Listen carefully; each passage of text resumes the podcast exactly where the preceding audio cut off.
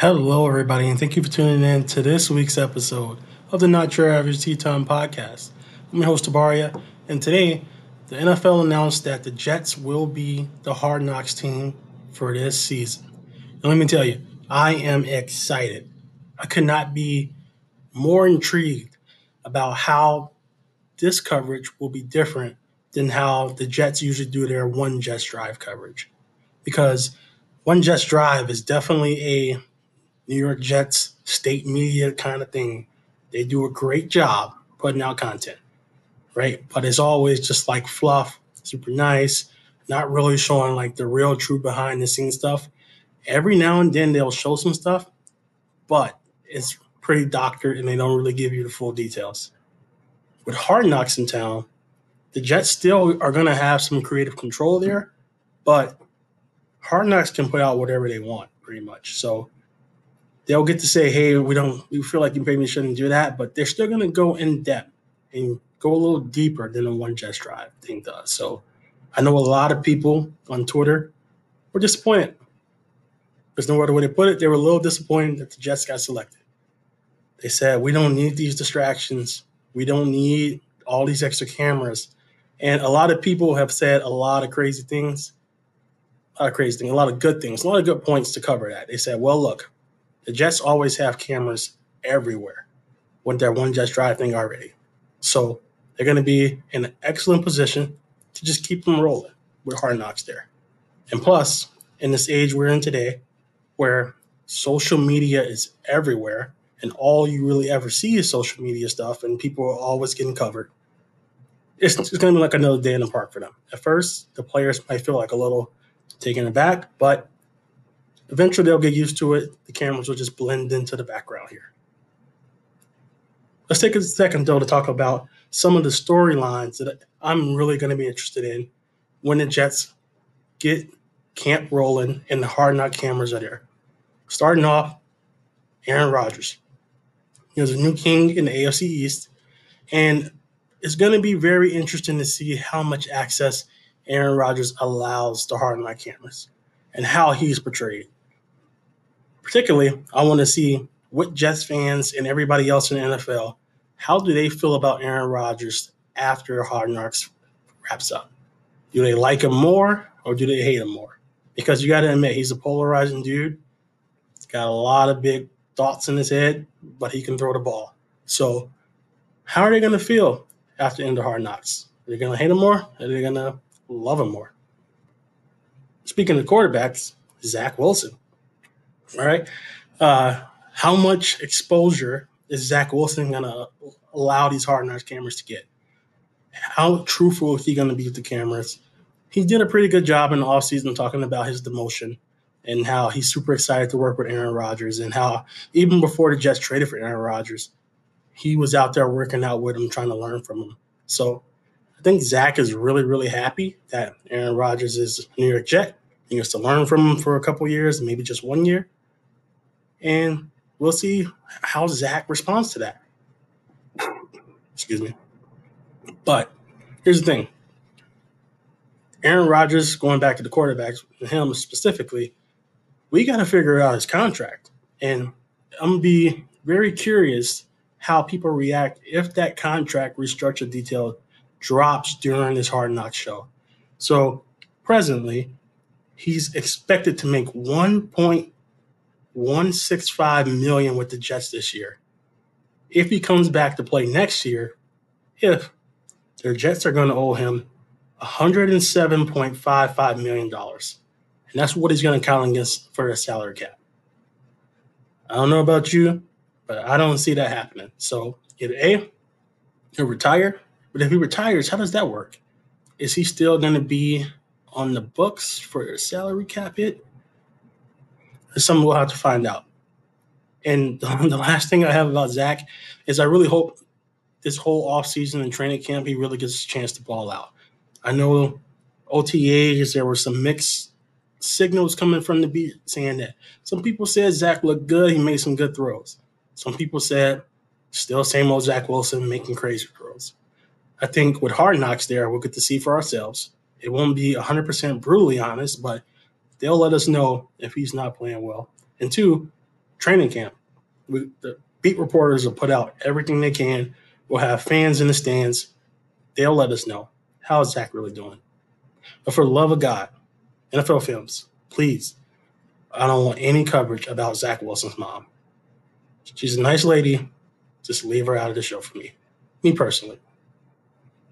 So, people love Zach Wilson's mom. She's a nice lady. I don't have any opinion on her one way or another. But I want to know who is going to be the training camp darling for this training camp in the hard knock season. It's always one person, right? One person people just love, who's great for the cameras, and they do everything they can to just, you know, eat up the airtime. My nomination is going to be either a prediction is going to be either Mekhi Becton or Carl Lawson. I've seen a lot of stuff from Carl Lawson, and he just a lot of video of him just talking, and he's he's a very likable guy. He's somebody who just loves football and anime and his girlfriend. What more can you ask for? And so he's finally becoming healthy after tearing his Achilles two years ago, and then he re-injured it during the rehab process. And he probably shouldn't have played for the first six or seven games, but he was out there week one trying to give it his all. Did not look like his normal self. So, and Mekhi Becton, if you guys follow the big ticket on Twitter, you'll know he's interacting with everybody. He's funny. He's motivating people. So he's on the journey himself, trying to get back into the left starting spot. But Duane Brown's there, and from all the comments, it sounds like Robert Saleh is going to make sure that uh, it is Duane Brown's left tackle spot. I don't know if you guys can hear this, but there are birds fighting outside the window right now. They've been going on for a while. Sounds like they just stopped. Of course, I started talking about it and they stopped. But uh, another favorite, fan favorite for who's going to be the training camp darling is Sauce Gardner. Everybody loves Sauce. Heck of a player charismatic, easy to root for if he's on the Jets. And, you know, he's been in a little Twitter feud back and forth with Asante Samuel and CJ Gardner Johnson. And because they're saying, like, oh, Sauce is good, but he's not as good as everybody's making him out to be, as the New York media. And Sauce's retort to that was, look, if I was terrible, they let me know I was terrible. But they're not saying that. They're saying I'm actually good. When you're good in New York, they let you know. When you're bad in New York, they let you know. They're straight shooters like that. So just let me be great. There's enough recognition and game out here for everybody to play well. And a lot of his peers didn't like that. So they started saying, oh, you're not that good. You're not that good. Hopefully, all that stuff gets pushed behind and people will like Sauce in training camp here. Sauce was rookie last year. One thing I want to point out is really there aren't any rookies who are under immense pressure to proceed to succeed right away with this training camp. So normally a team on here has a first overall pick or second overall pick.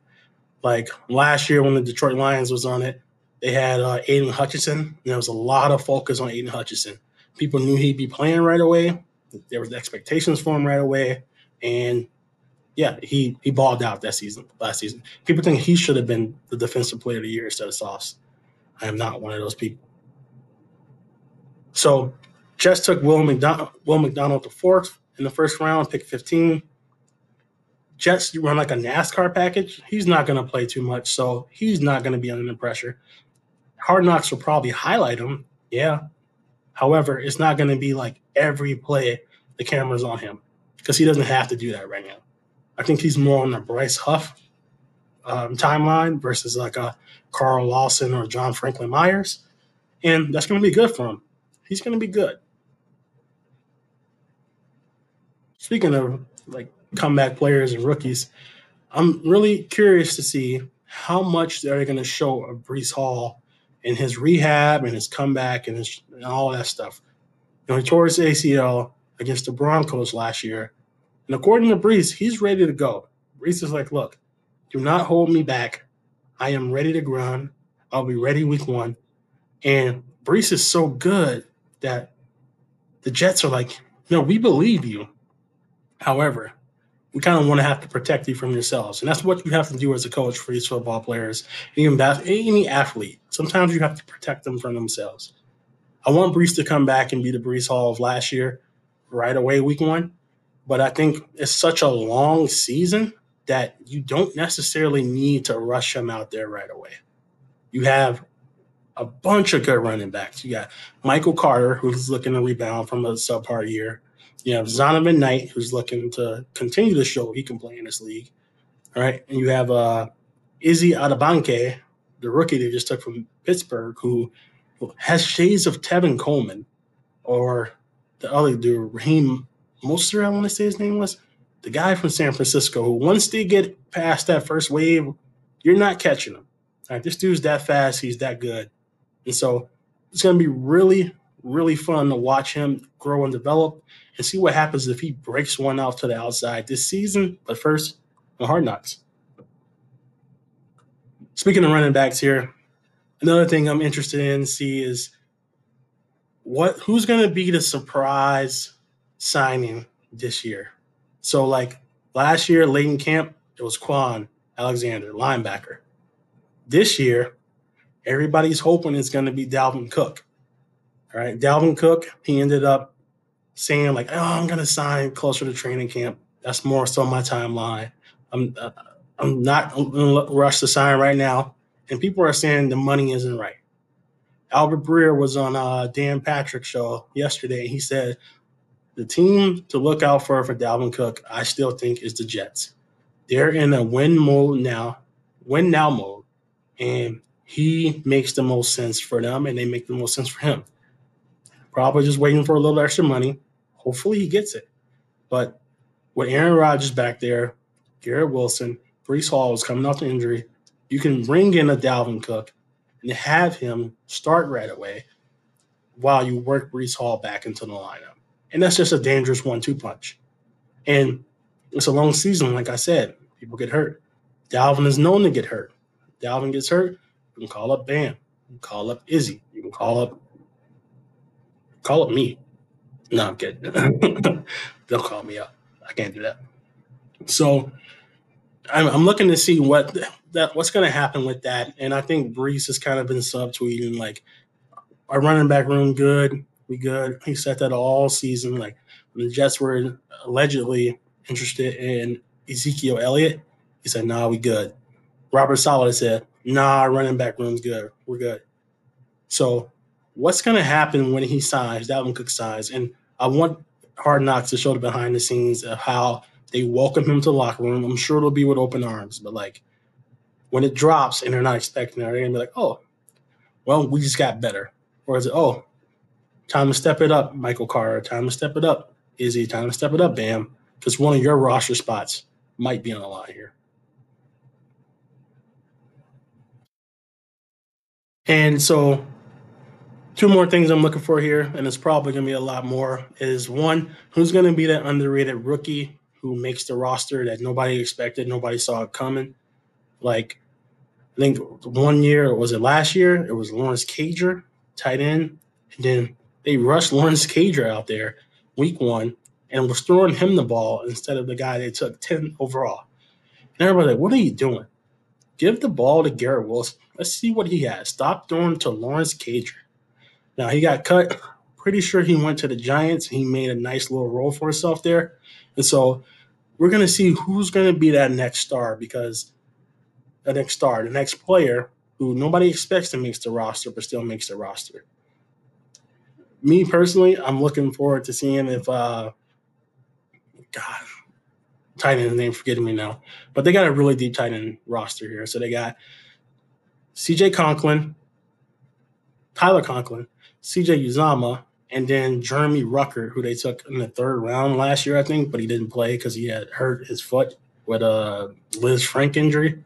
So there's a lot of expectations for Jeremy Ruckert because well, CJ Uzomah can block well. Tyler Conklin can catch well.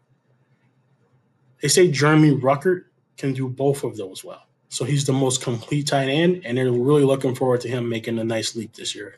So the tight end I couldn't remember the name was Kenny Yeboah. Kenny Yeboah is a good player, good special teams player, good fourth tight end, could be a good third tight end, but there's only so many spots on the Jets roster, so who knows if he'll be able to make it or stick around. And the last thing I have for you here is uh, Quinnen Williams. we are seven days away. The Jets report seven days from now to training camp. And as of now, he's still not signed. So, what's going to happen with that? I mean, the contract basically wrote itself. And if you look at all the other deals that people did, um, the Jeffrey Simmons deal, and there was another D tackle. It's like the framework is there four years, 97, 98, 99 million. Now, Quinnen has alluded to on Twitter that it's not about money, it's about years. Seemingly, the Jets want him for five years, and he wants a shorter contract for four. So, with training camp coming up in seven days, and that is mandatory, will he just not show up and get fined a crazy amount of money in order to make the Jets feel some pressure and to get that contract? Or will he show up and just sit in? He'll show up. Oh man, first day out there, uh, my back hurt a little bit. It's a little tight, and then just ride it out, just sit there and not participate until the Jets say, "Okay, this is enough. Enough is enough." The hard nut cameras are here. They're asking you how your back is doing every day. They're asking us every day how you doing. Let's just get this contract done. We'll give you your five years or your four years, whatever it is you're looking for, and we'll just make this thing stop now. Welcome. You're going to be a Jet for at least the next three or four years and they need him because that defensive line was not the same last year when he went out. And we know Carl Lawson wasn't the same, but they still didn't have any juice, right? And Quinnen Williams was an absolute savage when he was out there in the middle of the field. So those are some of the training camp headlines I am looking for here. Let me know what you think. Um, comment, comment below, send a review, give me five stars, do anything you can, and get get to me and let me know uh, what you, what are you looking forward to? Are you looking forward to the Jets watching being on Hard Knocks? Are you going to watch every episode like I am, and then probably do an initial reaction podcast because I'm a sicko? Let me know. As always, um, I'm gonna try to do these podcasts a little bit more regularly here. We got the AFC South preview podcast coming with Christian soon, so be on the lookout for that. Um, I think I might upload this one only as an audio. If you want the video for it though, because I am recording video, subscribe to the Patreon in the link. Super cheap. Might be a dollar or two dollars a month for that Patreon, and you get to look at my beautiful face. So subscribe to that in the link. If not, just do audio till I uh, drop another video on probably the AFC style preview. So thank you so much for tuning in to this episode. It's not your average tea time podcast. Hope you enjoy. Talk to you soon.